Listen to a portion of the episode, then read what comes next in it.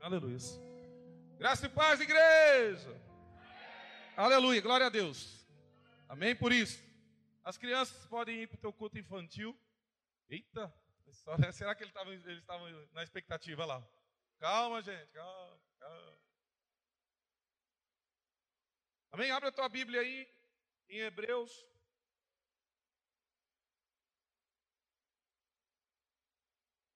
Hebreus 12.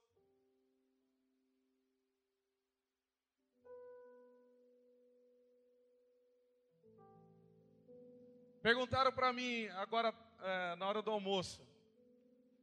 Perguntaram assim para mim, Ednilson, o que, que você vai ministrar? Aí eu falei, Jesus. Aí deram risada. Eu falei, por que deram risada? Eu falei, vou pregar Jesus. E nós vamos falar sobre Jesus, o nosso autor e consumador da nossa fé, meu querido. Ele é maravilhoso, maravilhoso, maravilhoso, maravilhoso. Vou falar para você, meus irmãos, tenho vivido dia mais de muita felicidade, de muita transformação mesmo. E eu falei para o Tiago aqui antes de, de, tocar esse último hino, eu falei, rapaz, eu queria falar tudo o que eu, que eu queria falar, mas eu sei que não tem tempo para tudo isso. Mas assim, eu tenho vivido dias de bênção, meu querido, dias de paz, dias de tranquilidade. Porque quando você olha para Jesus e você se vê lá, é tudo de bom. Tudo de bom. Vocês deveriam.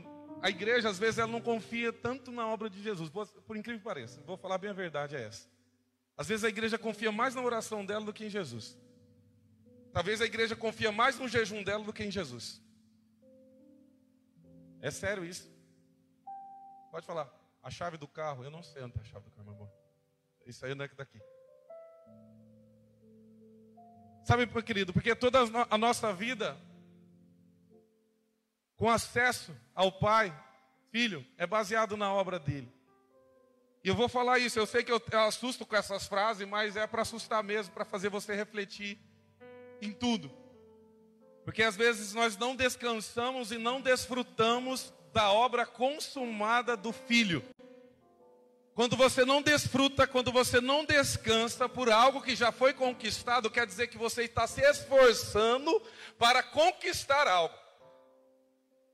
Vocês conseguiram entender? Então, para nós aqui, eu quero falar, eu quero terminar essa palavra falando sobre descanso e sobre desfrutar de algo que já foi conquistado, de algo que já foi lutado, de algo que já tenho disponível para mim e para você.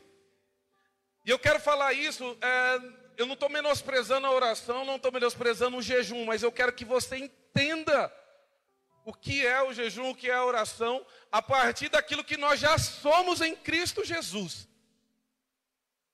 Então, assim, renovai a nossa mente, a vossa mente, para que você possa experimentar a boa e a perfeita, agradável vontade do Senhor.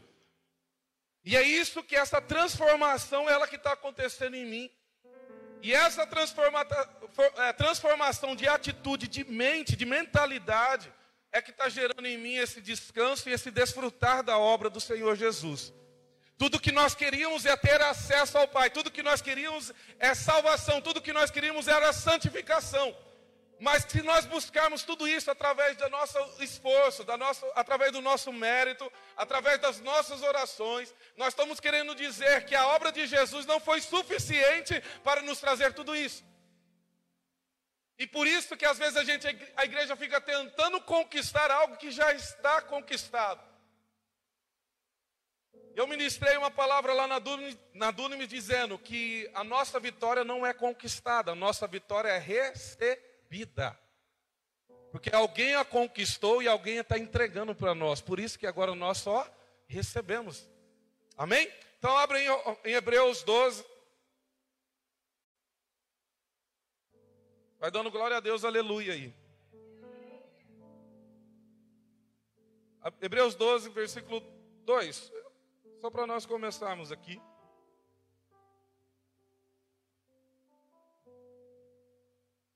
Eu estou na versão NVT, mas eu procurei em outras versões. Diz assim: olhando fixamente para o Autor e Consumador da nossa fé. Quem é? Jesus.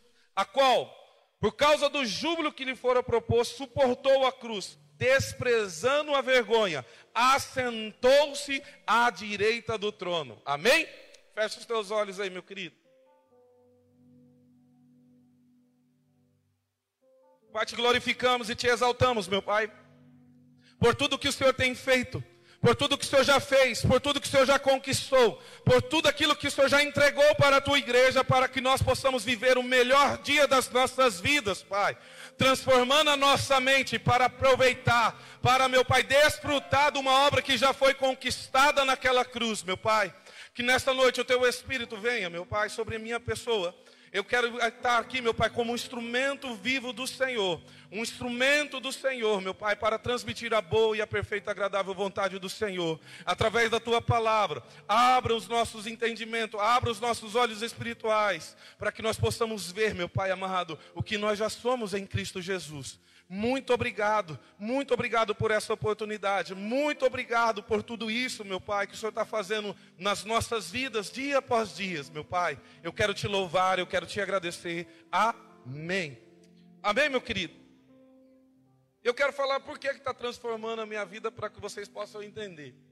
Às vezes nós fazemos da nossa vida um fardo. Às vezes nós fazemos do nosso ministério um fardo. Às vezes nós fazemos da nossa oração, do nosso jejum, um fardo. Porque nós queremos, assim como a, a, a lei do homem, a lei do homem é que você tem que fazer, você tem que se esforçar para merecer. Se você não se esforçar para merecer, você não é digno. Então a lei do homem, ela é isso, ela é muito do, da, da meritocracia. Então quando nós olhamos para aquele aqueles homens ungidos, aquelas mulheres ungidas, que Deus fala, Deus mostra, Deus vê. E às vezes nós medimos, porque nós temos isso, isso faz parte da nossa natureza, nós compararmos um com o outro. E da vez nós estamos dentro da igreja e nós se comparamos. Fala, nunca vou chegar ao nível do pastor Marcos, de pregação, de estudo. Nunca vou chegar naquela fé daquela irmã que veio aqui, da irmã Maria. Eu oro tão pouco, eu jejuo tão pouco, eu leio tão pouco. Isso se torna um fardo, isso se torna um jugo. Isso também faz a nossa vida ser inconstante na presença de Deus. Porque você nunca se acha merecedor da graça dele. Você nunca se acha merecedor das bênçãos dele. E você vem para a igreja com aquele fardo, ou até nem vem na igreja, porque está um fardo a tua vida. Mas a palavra está dizendo para nós olharmos fixamente para o autor e consumador da nossa fé. E eu quero falar isso, eu quero usar essa expressão. Nós temos que ter a fé do tipo de Deus. A fé do tipo de Deus. A fé que Deus tem em nós é olhar para Cristo. Deus não olha para nós na nossa natureza, Deus olha para nós através de Cristo. E isso também deve ser a nossa fé diante de Deus. Então, muitas vezes, meu querido, eu olhava para mim, falava, eu não sou digno de estar lá. Eu não sou merecedor de estar ministro. Às vezes eu subia aqui, eu fui muito tempo, para quem não me conhece, eu fui muito tempo ministro de louvor. Quantas vezes eu subia aqui com um fardo nas costas, com um peso. Quantas vezes eu também subi para ministrar a palavra com um peso, colocando essa responsabilidade sobre mim. Não que eu, eu venho aqui sem, sem preocupação nenhuma, pelo contrário. Eu quero falar para vocês o que está transformando em mim para que você possa transformar em vocês também. Então muitas vezes a gente faz aquilo que nós queremos se tornar um fardo. Aquilo que era para ser alegria se tornar um peso. E aí a gente vê cristão sofrendo, cristão não parecendo cristão, não parecendo que tem uma novidade de vida. Aí esse dia, esse dia não, no meio do ano, eu tive uma experiência, e essa experiência ela mudou, está mudando a minha vida. E eu posso, eu, eu, eu vou ser bem sincero para vocês, eu já disse isso lá em Ponta Porã semana passada. Eu nasci dentro de um berço evangélico, assim como os meleços também vêm de, de avô.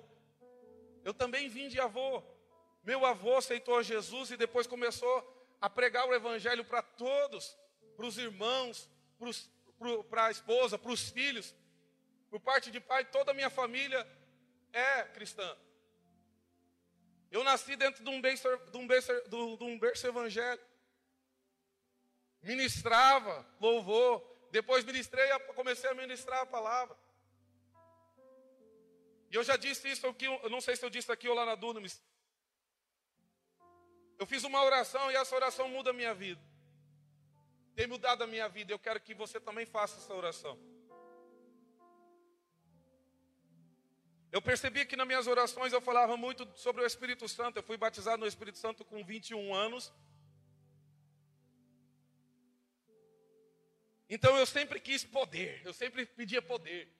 Deus, eu quero fluir no teu poder, eu quero fluir no teu espírito. Eu lembro que em 2014 eu estava fazendo essa oração e eu fui respondido. E Deus falou: Para que você quer meu poder? Para que você quer poder? Aí, quem, quem, quem, quem, quem, quem? E eu falei, realmente, para que, que eu quero poder? Porque a religiosidade, meu querido, a vida religiosa, ela traz isso, ela traz níveis e comparações. Era para isso, para mostrar para as pessoas que através de mim tem uma unção. Para mostrar para as pessoas que através de mim o poder de Deus vai, acontece. Mas no ano passado, no final do ano, no começo desse ano, eu não lembro isso, eu não lembro. Eu fiz uma oração. Eu percebi que nas minhas orações eu falava pouco de Jesus. Quando eu olhava para a Bíblia para estudar, eu não conseguia enxergar Jesus. Eu não olhava para tirar da, da, da, Bíblia, extrair da Bíblia Jesus. Para extrair da Bíblia a graça. E eu fiz essa oração. Jesus, eu quero te conhecer. Eu quero te conhecer, Jesus. Porque eu estou percebendo que nas minhas orações, nos meus estudos, nas minhas meditações, eu extraio pouco de Jesus dela. E a Bíblia, meu querido, ela repleta, ou ela é o próprio Jesus. Quando você lê ou você medita na Bíblia e você não vê Jesus, meu querido, cuidado. Você pode estar sendo um religioso. E eu posso dizer para vocês que eu vivi muito tempo, meus 38 anos, vou fazer 39 daqui dois meses, dia 3 de fevereiro, anota aí na agenda, 3 de fevereiro. Anotou, irmão? Anotou, não esqueça. Eu faço 39. Mas por 38, meu querido, eu tentei merecer a graça do Senhor. Por 38 anos, eu busquei. E muitas vezes eu me frustrei. Muitas vezes eu vivia altos e baixos. Por muitas vezes eu desisti. Porque eu sempre tive uma convicção que o meu chamado era um chamado ministerial, não sabia qual era, mas hoje eu tenho certeza absoluta que o meu chamado é ser pastor. Eu tenho certeza absoluta disso. Mas até então eu não sabia. E eu me frustrei. Pega isso, frustrar. Depois você vai misturar tudo, tudo isso. Talvez você está dentro da igreja, meu querido, você está vivendo uma vida de, de frustração no Evangelho. Porque você não está com os olhos fixos no autor e consumador da tua fé. E aí essa experiência, eu tive essa oração, e hoje eu olhando para a experiência que eu tive, que foi em, em junho, eu estava de férias, eu já acordo muito cedo, já tanto trabalhando quanto não trabalhando. Eu tenho um costume de acordar cedo, mas hoje eu estou quebrando isso. Eu quero dormir, eu quero descansar, eu quero desfrutar. E aí um dia eu acordei cedo e comecei a ler a passagem em João, em João 9. João 9, 21, se você quiser anotar, você anota. Onde fala sobre um cego. Que Jesus curou um cego cego de nascença.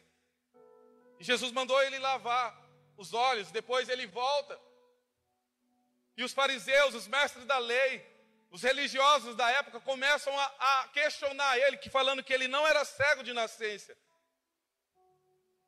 E ele fala: Não, eu era cego de nascença, mas quem te curou eu não conheço, eu não vi. Eu não sei quem me curou. E aí chamam os pais para interrogá-lo, os pais chegam: Não, meu filho era cego de nascença. Eu também não sei quem o curou. E aí interrogam novamente, chamam o ex-cego para vir interrogá-lo. E eu estava lendo essa passagem, simplesmente lendo, irmãos, essa passagem. E aí eu chego no, no João 9, versículo 21.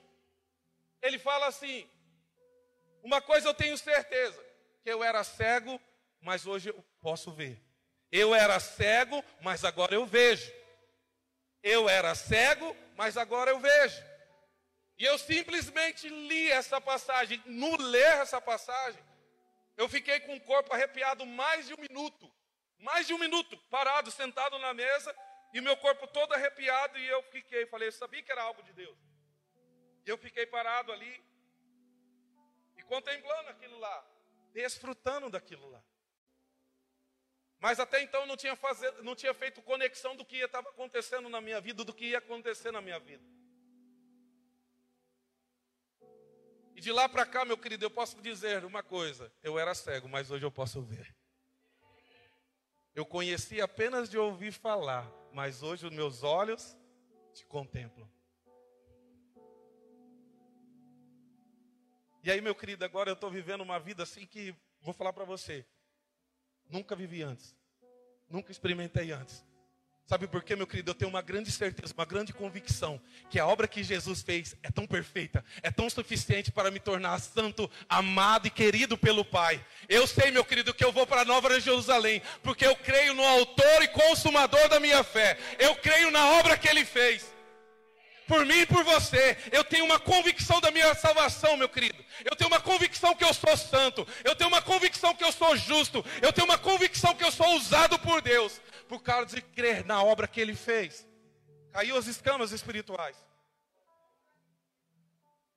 Está na hora de começar a cair as escamas espirituais da tua vida, meu querido, e você começar a dizer: Jesus, eu quero te conhecer. E a minha vida não começou mais a ser um jugo, mais a ser um fardo, pelo contrário, começou a ser um privilégio, começou a ser um prazer o dia após dia. Porque toda vez que eu paro para meditar em tudo que Jesus fez por mim e o tudo que eu sou nele, meu querido, eu só desfruto da graça. Eu só desfruto do favor, do favor dele por mim. E aí tira o, o fardo, meu querido tira o jugo, tira o peso das nós, de nós, tira a responsabilidade. A responsabilidade, calma lá, eu vou falar isso direito, tá? Mas calma lá. Então hoje eu estou aqui, meu querido, porque antigamente eu vinha aqui e eu jogava toda essa responsabilidade para mim, de que tinha que acontecer, de que tinha que fazer, de que o céu tinha que abrir. Quantas vezes eu ministrei louvor aqui, eu vi a igreja não indo, a igreja não adorando, e eu colocava essa culpa em mim. Ia sair daqui frustrado, em vez de sair no prazer, não, saía frustrado. Quantas vezes eu já ministrei aqui a palavra e saí frustrado? Porque eu colocava essa responsabilidade de que é eu que toco, é eu que faço, eu que tenho que buscar. Quantas vezes eu saí daqui falando, é por isso, eu não jejuei essa semana, eu não orei essa semana direito colocando toda a responsabilidade em mim. Uma das coisas, das dúvidas que eu tinha, eu nem sabia que esse ano eu já ia ser pastor de uma igreja, mas eu tinha uma grande, assim, dúvida e medo. Como que eu vou fazer para pregar todo domingo uma palavra diferente? Esse era o meu medo. Meu medo era como que eu vou fazer para todo domingo ter uma palavra diferente, irmã? E Jesus tirou todo o medo. Jesus tirou toda a acusação. Jesus tirou todo o fardo. E agora eu entendo aquela, aquele versículo. Ele é leve e suave.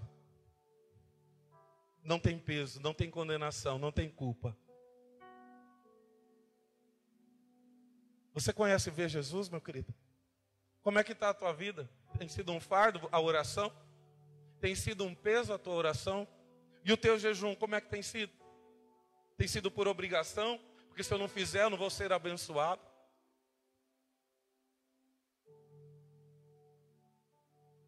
Eu aprendi, meu querido, que a nossa vida, quando eu me olho fixamente para o autor e consumador da minha fé, eu me acho nele. Eu me encontro nele. Eu sou amado por Ele. Porque é desta maneira que Deus quer, é desta maneira que Deus quis, meu querido, que nós se achegássemos a Ele através de nosso Salvador, através de Jesus, o autor e consumador da nossa fé. Foi a maneira que Deus nos levou até Ele através de Jesus, não pelo nosso mérito, não pelo nosso demérito, mas sim pela obra que Jesus consumou no meu e no seu lugar. Hoje eu e você temos livre acesso à presença de Deus. Hoje nós somos amados, hoje nós somos filhos, nós não somos mais escravos, nós não temos mais medo, meu querido. Hoje nós desfrutamos, pelo menos eu tenho desfrutado dessa graça. Eu acordo todas as manhãs dizendo: Eu sou abençoado com toda sorte de bênção nas regiões celestiais. Eu não tenho dúvida disso.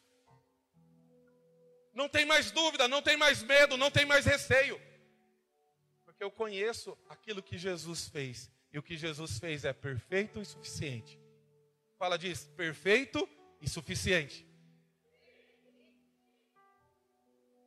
Nós lemos desse versículo aqui que, ele, que nós devemos olhar fixamente para o autor e consumador da nossa fé. Esta é a maneira que Deus olha para mim e para você, meu querido. Deus olha fixamente para Jesus e aquilo que ele fez é digno de salvar o mundo inteiro. Às vezes nós ficamos dentro da igreja e a gente não conhece a Jesus, nós vivemos num sistema religioso, nós não conhecemos a Jesus, nós começamos a comparar a nossa santidade, a nossa oração com os irmãos, mas nós não conhecemos a Jesus. Passamos por tribulações, por perseguições e nós não conhecemos a Jesus. Tem tudo a ver com Ele. Pode cantar. Tudo a ver com Ele. Ou aquele, o mais antigo, né? A herança, que fala sobre herança. Mas eu quero continuar. Vocês estão entendendo? Abre Hebreus 10, 12. Eu quero falar um pouco dessa obra que já está consumada.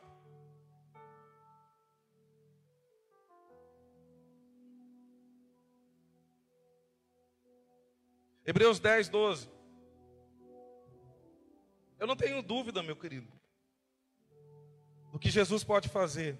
Melhor, do que Jesus já fez e, e, e por isso já pode ser feito. Hebreus 10, 12 diz assim: Nosso sumo sacerdote, porém, ofereceu a si mesmo como único sacrifício pelos pecados, válidos para sempre. Então, sentou-se no lugar de honra à direita de Deus. E ali aguarda até que todos os seus inimigos sejam humilhados e postos debaixo dos seus pés. Porque mediante essa única oferta, ele tornou perfeito para sempre os que estão sendo santificados. E o Espírito Santo também testemunha que isso é verdade, pois diz: Esta é a nova aliança que farei com o meu povo, depois daqueles dias, diz o Senhor. Porei minhas alianças em seu coração e escreverei em sua mente. E acrescenta: E nunca mais me lembrarei dos seus pecados e dos seus atos de desobediência. Onde os pecados foram perdoados, já não há necessidade de oferecer mais sacrifício. Então, meu querido, Jesus é o nosso sumo sacerdote. Fala, sumo sacerdote. Na antiga aliança, tinha lá o sumo sacerdote para poder apresentar o sacrifício Ano após ano era necessário esse sacerdote, esse sumo sacerdote, entrar no Santíssimo Lugar, no Santo dos Santos, e ofertar sobre os pecados de todo o povo. E ele tinha que cumprir um ritual de purificação, para que ele pudesse entrar neste lugar e lá não morrer nesse lugar. Vocês estão aqui comigo? Mas só que ele era um homem natural homem comum. E para isso foi dado as leis de cerimoniais de purificação. Então toda a confiança do povo estava que aquele homem seja santo, que aquele homem tivesse cumprido todo o ritual para que fosse ofertado algo para perdão e remissão dos pecados do povo. Então tinha uma confiança naquele sumo sacerdote. Então ele se preparava chegava com o cordeiro e entrava naquele lugar. E ali, meu querido, havia a remissão, havia o perdão. Mas se aquele homem não tivesse o ritual, cumprido o ritual de purificação, não adiantaria. Há uma lenda falar que ele era amarrado com uma cordinha. É lenda, eu estudei sobre isso. Ele não era amarrado com cordinha, coisa nenhuma. Ele entrava lá com coragem, com confiança.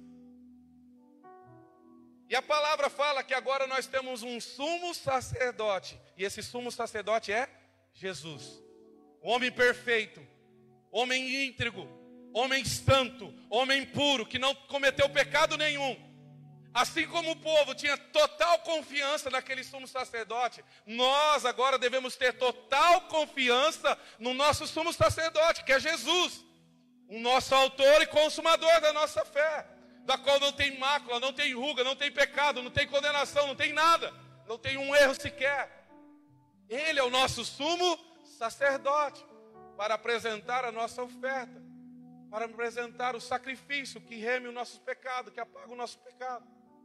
Só que é uma grande diferença, meu querido. Aquele sumo sacerdote ele tinha que entrar ano após ano. E o nosso sumo sacerdote, ele entrou uma única vez, apresentou uma única vez, para remir o pecado de todos, meu querido, de toda a humanidade.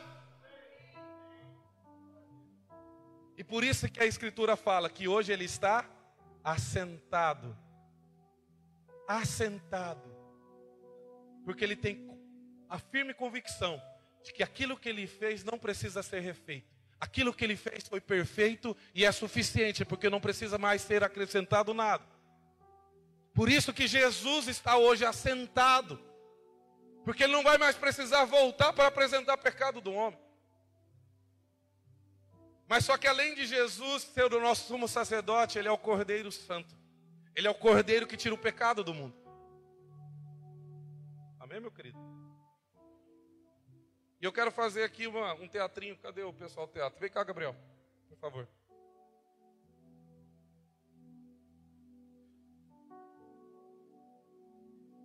Ali já perto dos tempos de Jesus, meu querido, foram criadas cidades. Mas o povo deveria vir até Jerusalém para apresentar a tua oferta para a remissão dos teus pecados. Então houve o seguinte: como era muito distante, o povo tinha que fazer o quê? Cuidar de uma ovelha, cuidar de um cordeiro por um ano. Ele deveria cuidar por um ano dele.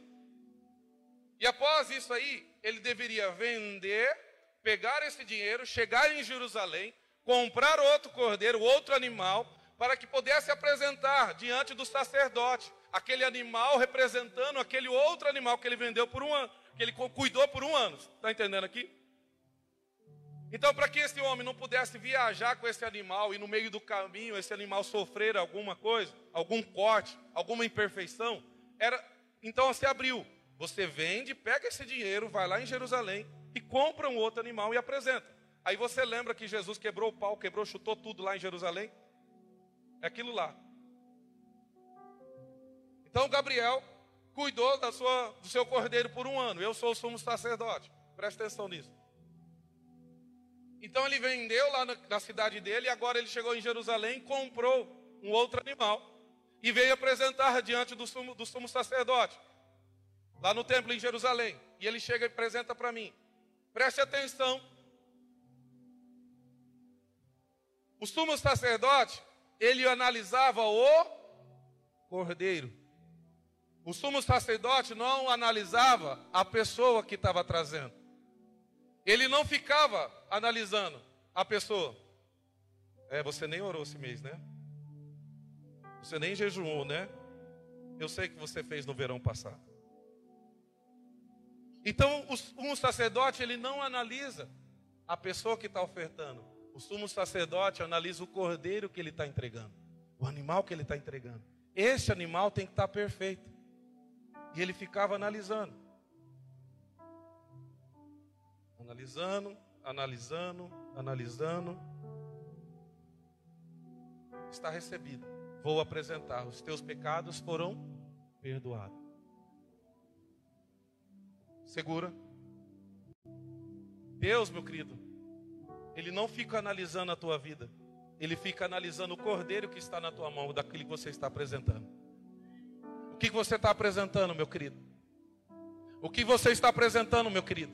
Porque você tem medo de falar com Deus, porque você se acha menos, porque você se, se culpa tanto se você tem um cordeiro perfeito para apresentar pelos seus pecados, meu querido. Porque você se escraviza. Porque você se condena, porque você se julga se você tem um cordeiro que é perfeito para você apresentar diante do sumo sacerdote e os teus pecados serem perdoados.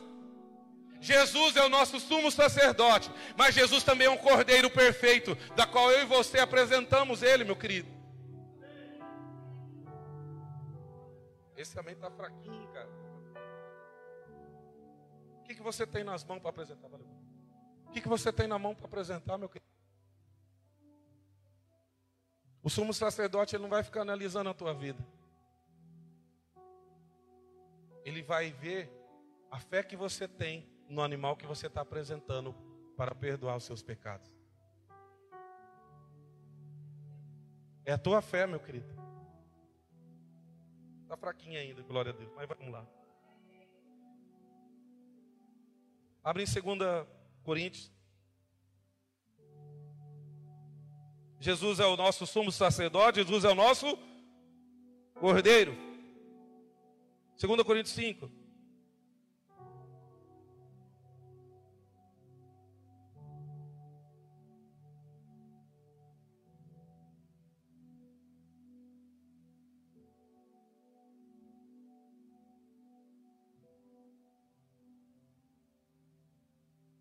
Segundo Coríntios 5, 21.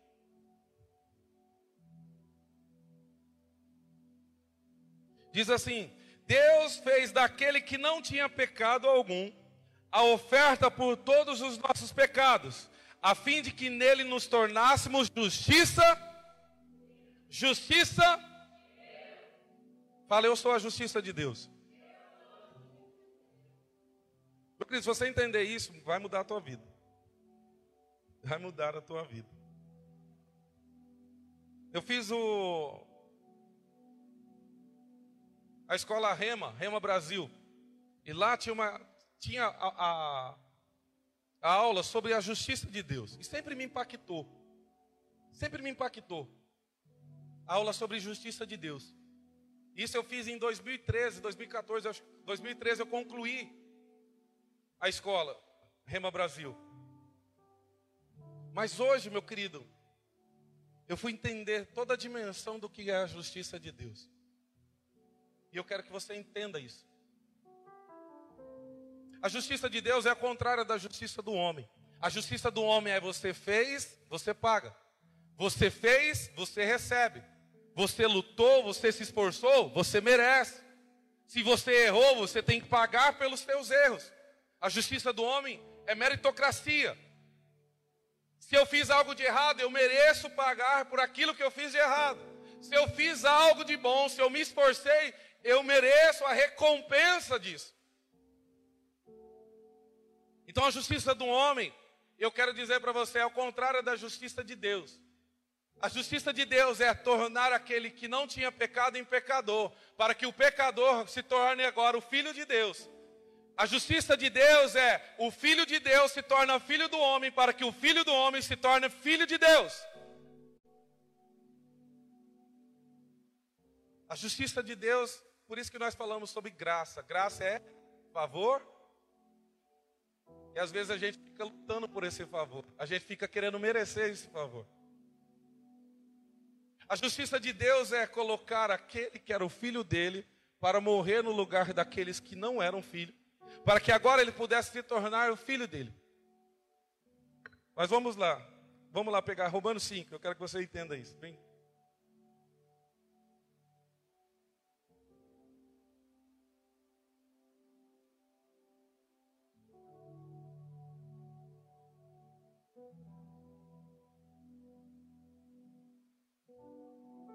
Tenha fé no tipo de Deus, meu querido.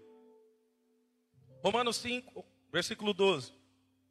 Diz assim: Concluindo, da mesma forma como o pecado ingressou no mundo por meio de um, de um homem, e pelo pecado a morte, assim também a morte foi legada a todos os seres humanos, porquanto todos pecaram. Porque antes de ser promulgado a lei, o pecado já estava no mundo. Todavia, o pecado não é levado em conta quando não existe a lei. No entanto, a morte reinou desde a época de Adão até os dias de Moisés, mesmo sobre aqueles que não cometeram um pecado semelhante à desobediência de Adão, o qual era a prefiguração daquele que havia de vir.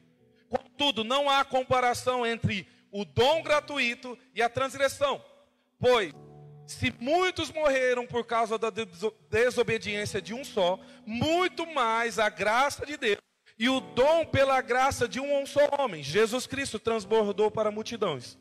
Por isso, não se pode comparar a graça de Deus com a consequência do pecado de um, um só homem. Porquanto, o julgamento derivou de um só ofensa que resultou em condenação. Mas o dom gratuito veio de muitas transgressões e trouxe a justificação.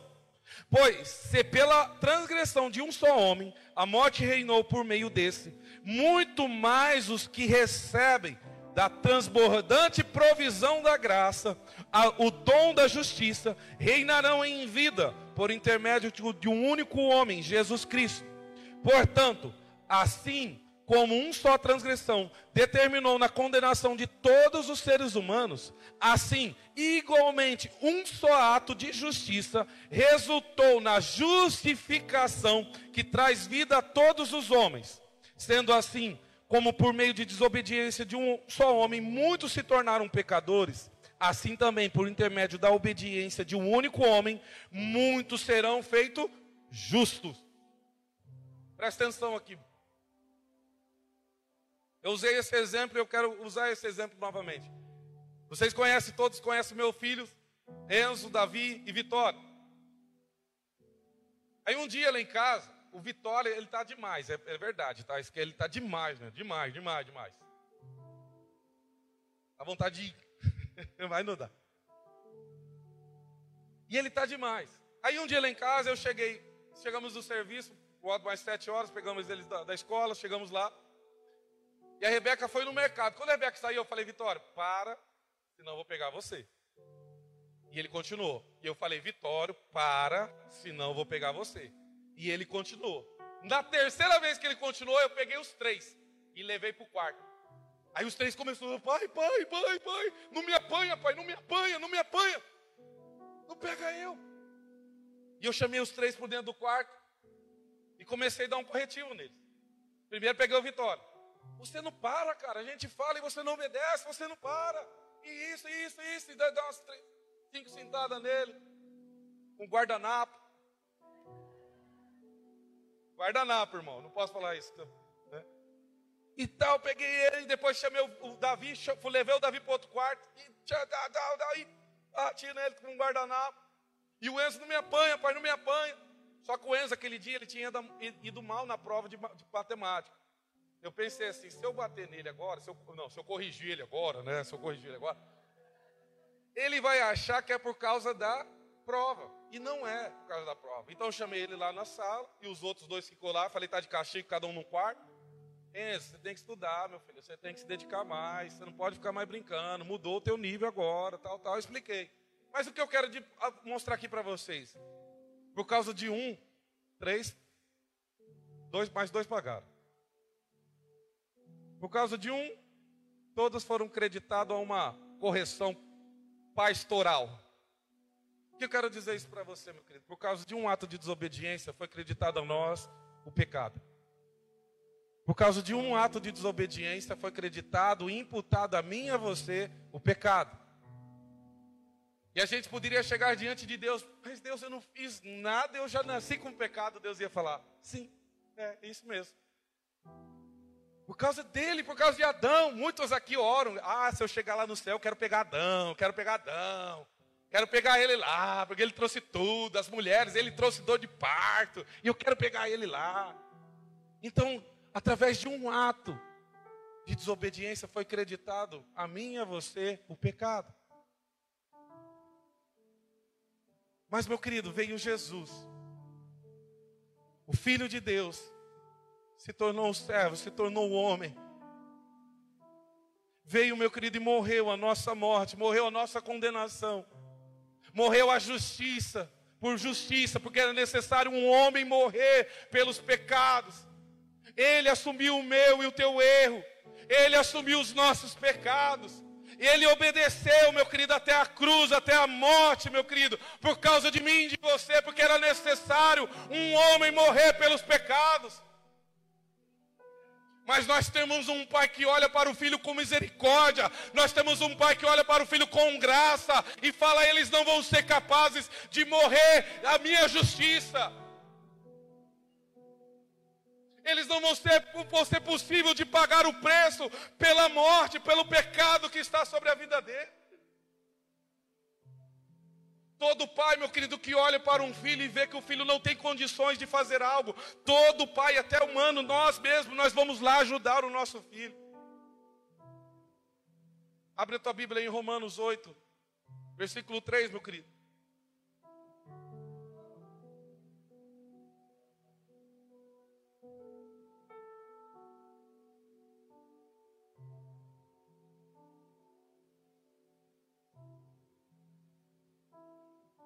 Romanos 8, versículo 3 diz assim: A lei não era capaz de nos salvar por causa da fraqueza da natureza humana. E olha que me diz aqui na minha versão NVT. Por isso, Deus fez o que a lei era incapaz de fazer ao enviar o seu filho na semelhança da nossa natureza humana pecaminosa e apresentá-lo como sacrifício por nosso pecado. Com isso declarou o fim do pecado sobre nós, meu querido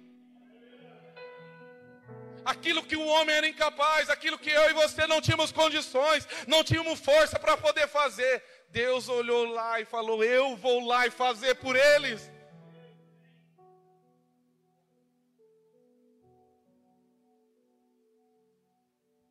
Abre, abre, vamos abrir comigo lá em 1 Coríntios 15.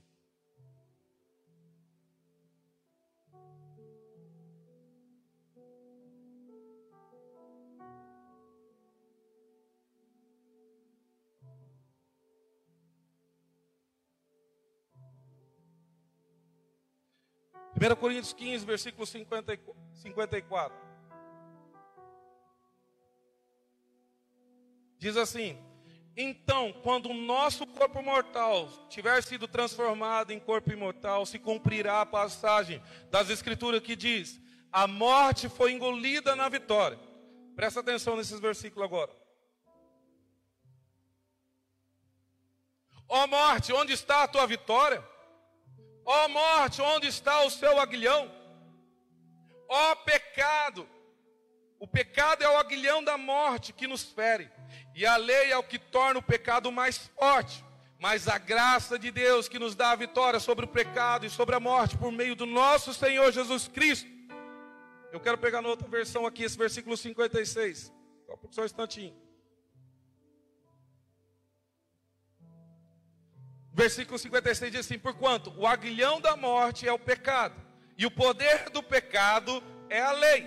O aguilhão da morte é o pecado, e o poder do pecado é a lei. Nós lemos em Romanos 8, 38, 3, dizendo que a lei não veio, a lei não seria incapaz de nos gerar vida, que a lei seria incapaz de nos santificar, porque a lei não foi dada com esse propósito, a lei foi dada ao homem para manifestar ao homem o pecado que ele tinha, para mostrar ao homem o tamanho do pecado que ele tinha. Aí o povo saiu do Egito para ir para a terra prometida. Naquele meio termo ali, não tinha lei. Então o povo errava diante de Deus, mas mesmo assim Deus vinha com favor. Deus mandava o maná, apesar da murmuração, apesar do pecado, porque o homem não sabia que, que determinadas atitudes eram abomináveis diante de Deus. E Deus, olhando para aquilo, mandou a lei para mostrar os dez mandamentos, para mostrar ao homem que tal atitude era pecado, era abominável. E que ele, tivia, ele deveria obedecer aqueles mandamentos para que ele fosse abençoado. Deuteronômio 28. Se você obedecer as minhas leis, obedecer os meus mandamentos, vocês serão abençoados. Mas lá no versículo também no 28 fala: se você não obedecer, vocês serão amaldiçoados. Então o homem começou o quê? A fazer por esforço próprio, buscar a santidade, buscar a perfeição diante de Deus, para merecer o perdão, para merecer a bênção. E aí a fala aqui que a lei, ela gerou a força para o pecado. Porque quando o homem descobriu, através da lei, por isso que Paulo fala em Romanos 7, quando o homem descobriu o pecado através da lei, superabundou, ou abundou o pecado. É a mesma coisa você falar para uma criança, não mete o dedo na tomada. O que, que ele faz? Dedo na tomada. É a mesma coisa eu falar para vocês, não olhe para a direita, porque tem alguém lá na porta. Aí vocês olham para lá. Então aquilo que era veio e aumentou o pecado no meio do povo. Então a lei, ela aumentou o pecado, era a força do pecado. A condenação do pecado era morte. Então um fazia força com o outro. Onde tinha lei, tinha o pecado. Onde tinha o pecado, tinha a morte. Beleza? Entendeu? Mas vamos voltar lá naquele primeiro que eu falei do Adão, que gerou o pecado sobre nós, que Jesus veio em forma de homem, morreu a nossa morte. E a palavra que nós lemos lá em Romanos 5, capítulo 5, fala que por um ato de obediência, por um ato de justiça, a mim e a você, aqueles que crerem, não aqueles que se esforçam, não aqueles que fazem por merecer, aqueles que crê, aqueles que crê, são considerados justos diante de Deus. Foi creditado a mim e a você a justiça de Deus. Foi creditado a mim e a você a santificação. Foi creditado a mim e a você a justificação. Por causa de um ato de obediência de Cristo, eu e você fomos gerados diante de Deus como justo, como salvos, como amados, como santos. Sabe qual que é o problema da igreja? Eu vou falar bem sério. Então, um ato de desobediência trouxe o pecado, só que um ato de obediência trouxe a justiça trouxe o perdão. O tempo todo você fica dando mais valor ao que Adão fez do que Jesus fez. Ao todo tempo você fica se condenando do que se glorificando, do que agradecendo aquilo que Jesus fez. A todo tempo você fica falando que é pecador, mas a todo tempo você não fica falando que é santo. A todo tempo você fala que talvez está na morte, mas às vezes Jesus o que ele fez tá, te deu vida.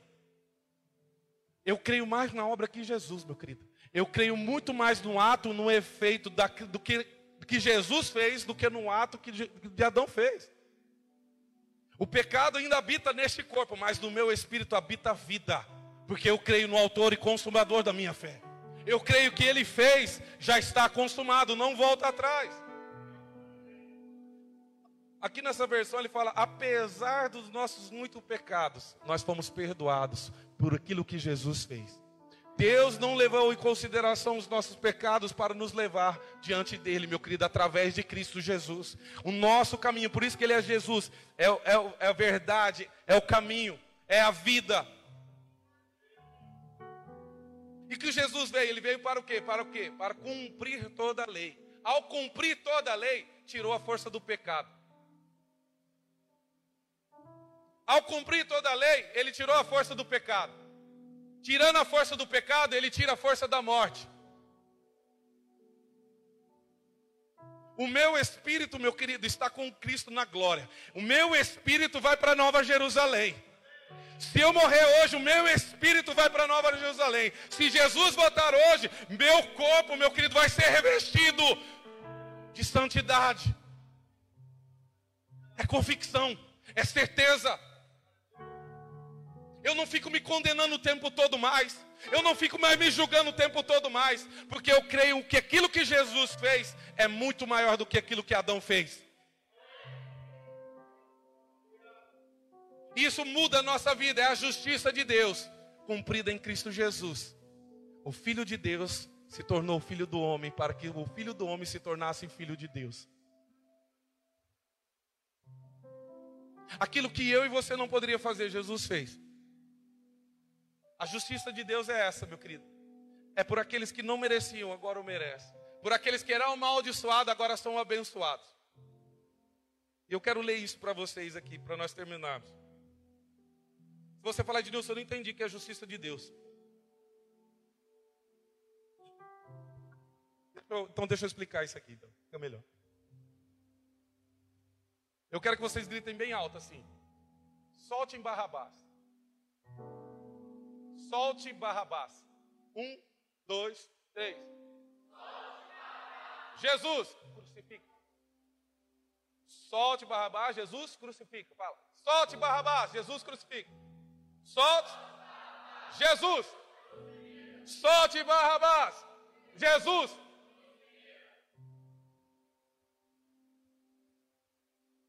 Isso é graça.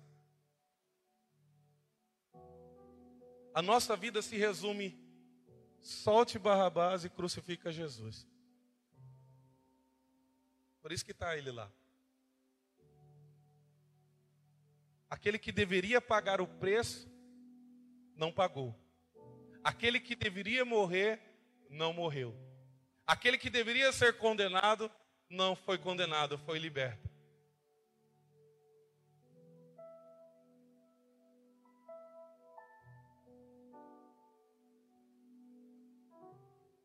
Essa frase, meu querido, solte Barrabás. Eu posso dizer, solte o Ednilson, crucifica Jesus. Essa é a justiça de Deus. Aquele que não merecia, mereceu. Aquele que era para ser condenado, não foi condenado, foi liberto. Aquele que era para ser julgado, não foi julgado, soltou, foi livre. Para que aquele que não merecia, agora morra. Para aquele que era livre, agora ser condenado. Aquele que tinha vida, agora morrer. Por aqueles que não tinham vida, para que possam viver a vida dele.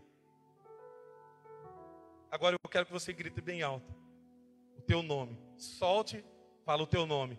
Crucifica Jesus. Solte Ednilson. Cru Jesus, crucificam.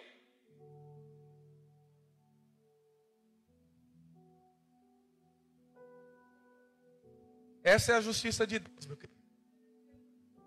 Um justo morrer por um injusto, para que o injusto se tornasse justo. solte Barrabás.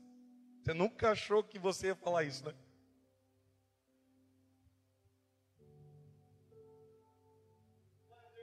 A nossa vida se resume a Barrabás, meu querido.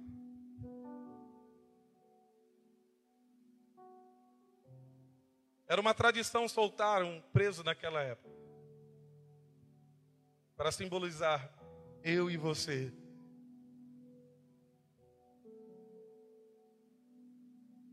Vocês estão aí com carinha assim de eu não estou entendendo nada, mas estou entendendo. Solte Barrabás, crucifica Jesus. Eu quero que você se coloque de pé. Partir de hoje, meu querido, eu quero que você creia na justiça de Deus. Eu quero que você creia, meu querido, muito mais no ato e no efeito que Jesus fez do que no ato de desobediência que nos creditou o pecado. Para de se condenar, igreja. Você foi livre, você foi liberta do julgamento. Você foi liberto da morte para você viver uma vida livre, uma vida santa, uma vida amada. Você foi liberto da condenação para que Cristo morresse no nosso morrer no seu lugar, meu querido.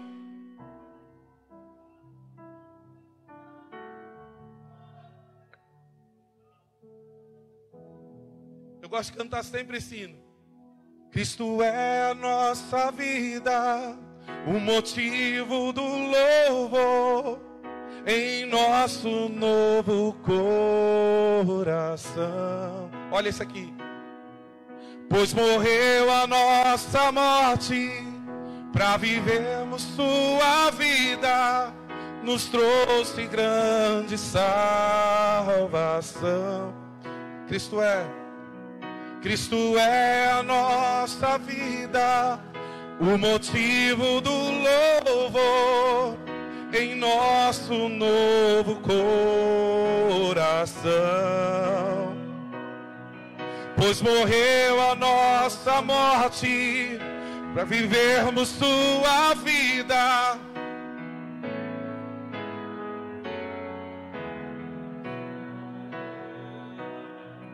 Osana, Osana, Osana ao nosso Rei. Hosana,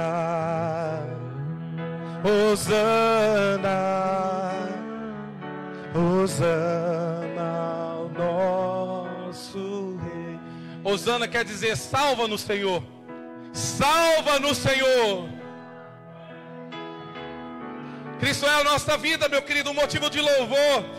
O que ele fez é muito maior do que Adão fez, meu querido. Aonde habitava o pecado, superabundou a graça, o favor, o amor de Deus sobre as nossas vidas. Aonde habitava o pecado, Jesus nos justificou. Hoje nós somos livres da condenação da lei, nós somos livres da morte, meu querido. Você tem que sair daqui convicto que você é salvo, que você é amado, que você é abençoado. Porque nós temos um sumo sacerdote que é perfeito, nós temos um cordeiro que é perfeito e nós temos a justiça de Deus.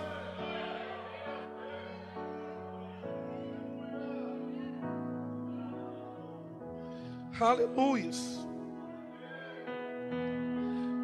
Osana é, meu querido, isso. Essa expressão. Salva no Senhor.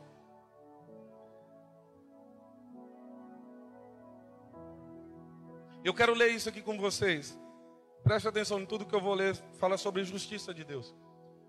Quando falar sobre justiça de Deus, fala que é a troca. Jesus trocou. Isso é a maneira que Deus fez, meu querido, em Cristo Jesus. Por isso que você deve olhar fixamente para o autor e consumador da sua fé. Pare de olhar para você, pare de julgar você. É acusação do maligno e acusação da tua mente. Conheça Jesus e saiba o que você é nele, o que nós somos nele.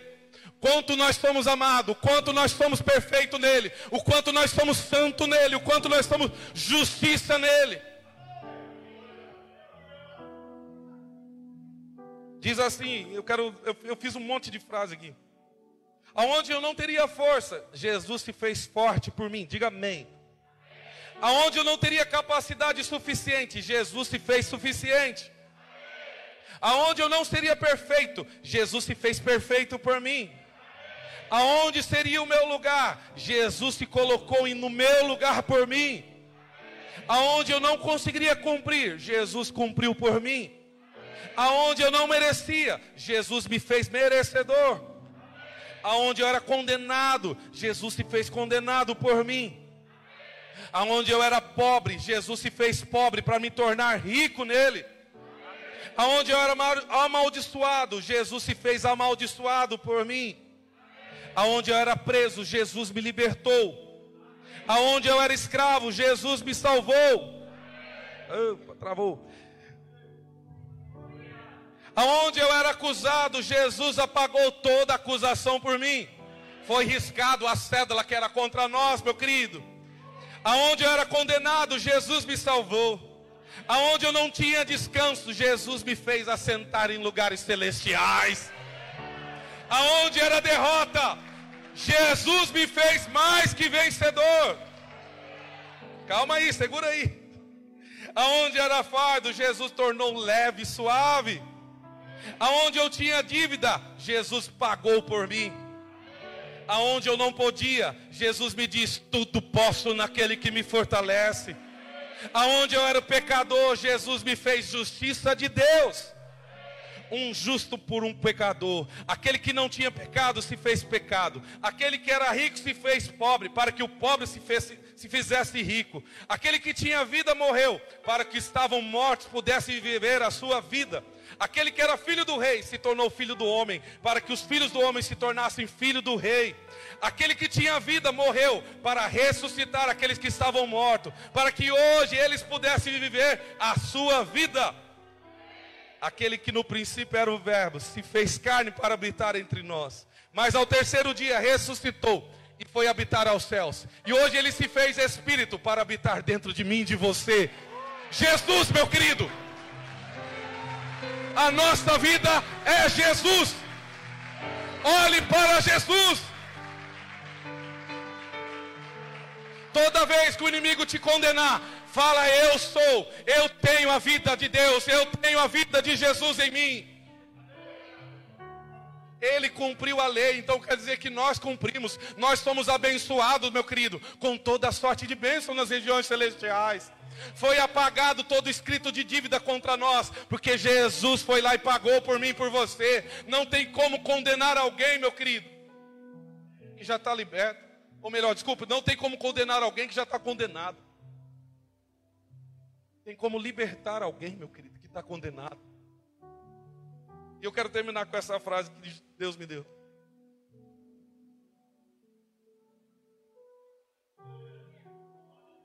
Presta atenção nisso que eu vou falar. E depois nós vamos glorificar. Cadê o louvor? Vamos celebrar aqui. Jesus, meu querido, Jesus, Jesus. A hora que o inimigo começar a te acusar, você fala, não vem não, meu. Eu creio na obra do meu filho, do Jesus. Eu creio que tudo que ele fez. E eu quero dizer isso para você. Sabe o que um, um ex-presidiário que ele mais quer? Sabe o que um, um ex-presidiário que ele mais quer? Hã? Liberdade, mas ele já está liberto. Que um ex-presidiário, ele já está liberto. O que ele mais quer, sabe o que ele mais quer? Ele quer uma nova identidade. Porque nessa nova identidade não tem acusação com aquilo que ele fez. Com a nova identidade, a justiça do homem, qualquer justiça, não pode condenar por aquilo que ele fez, não pode acusar.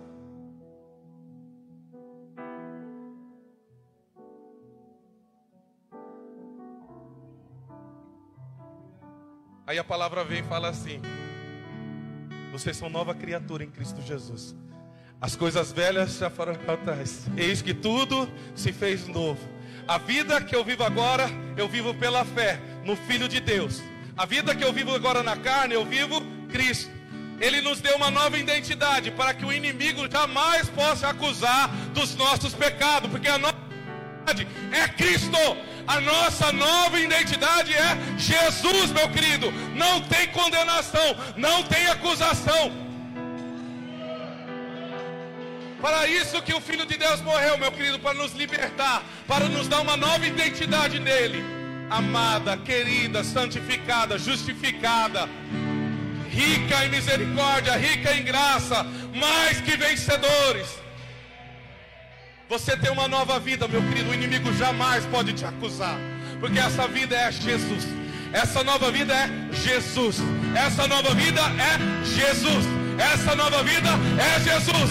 É Jesus, meu querido. Eu nele, ele em mim. Ele é o autor e consumador da nossa fé. Tudo posso nele, todas as coisas. Nós somos a justiça de Deus. Ele nos libertou, ele morreu no nosso lugar. E hoje nós temos vida. Desfrute da tua nova identidade, desfrute da tua nova vida, desfrute do acesso, desfrute da presença Desfrute da graça. Desfrute da bênção, meu querido.